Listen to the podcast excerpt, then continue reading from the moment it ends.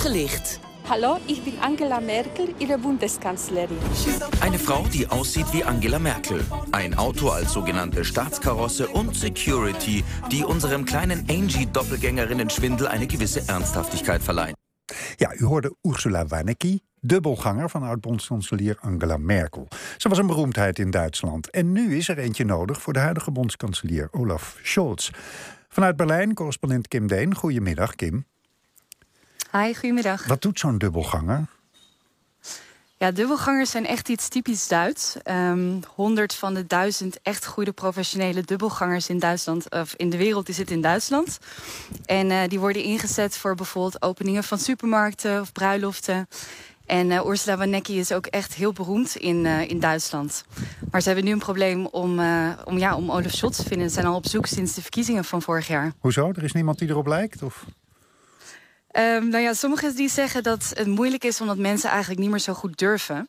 Um, Ursula Wenecki heeft bijvoorbeeld uh, meegemaakt dat uh, ja, ze, vond het eerst fantastisch om, uh, om dubbelganger te zijn. Maar sinds de vluchtelingencrisis ziet ze dat er steeds meer kritiek is, kritiek is gekomen op Merkel.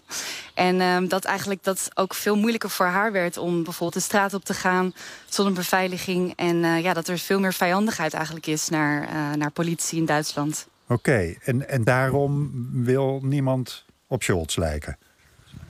Ja, dus ze vinden het in ieder geval moeilijker. Um, dat zou best wel een goede reden kunnen zijn. Dat zegt het Duitse uh, talentenbureau. Zegt dat dat de reden is. Um, en dat mensen ook wel echt merken dat bijvoorbeeld op sociale media... Um, dat er steeds meer kritiek is op uh, politici. Dat zij dreigbrieven krijgen. En uh, ja, dat, het, dat de haat wel heel erg toeneemt in Duitsland. Oké. Okay. En het, het, maar het heeft niks met zijn uiterlijk te maken? Nee. Ik denk dat het wel goed zou zijn om uh, um, wel moeilijk zou zijn om soft te doen, omdat hij best wel uh, terughoudend is en ja. Uh, ja. een beetje een moeilijke persoonlijkheid is. Maar um, ja, ik, uh, Moet te vinden hoop zijn. dat ze ja. die kunnen beetje, vinden. Beetje, hij, beetje hij mag wel wat meer bekendheid acteur. hebben, denk ik. Oké, okay. Ja. dankjewel Kim Deen. Dit was ook Bureau Buitenland voor vandaag. Zometeen Umberto.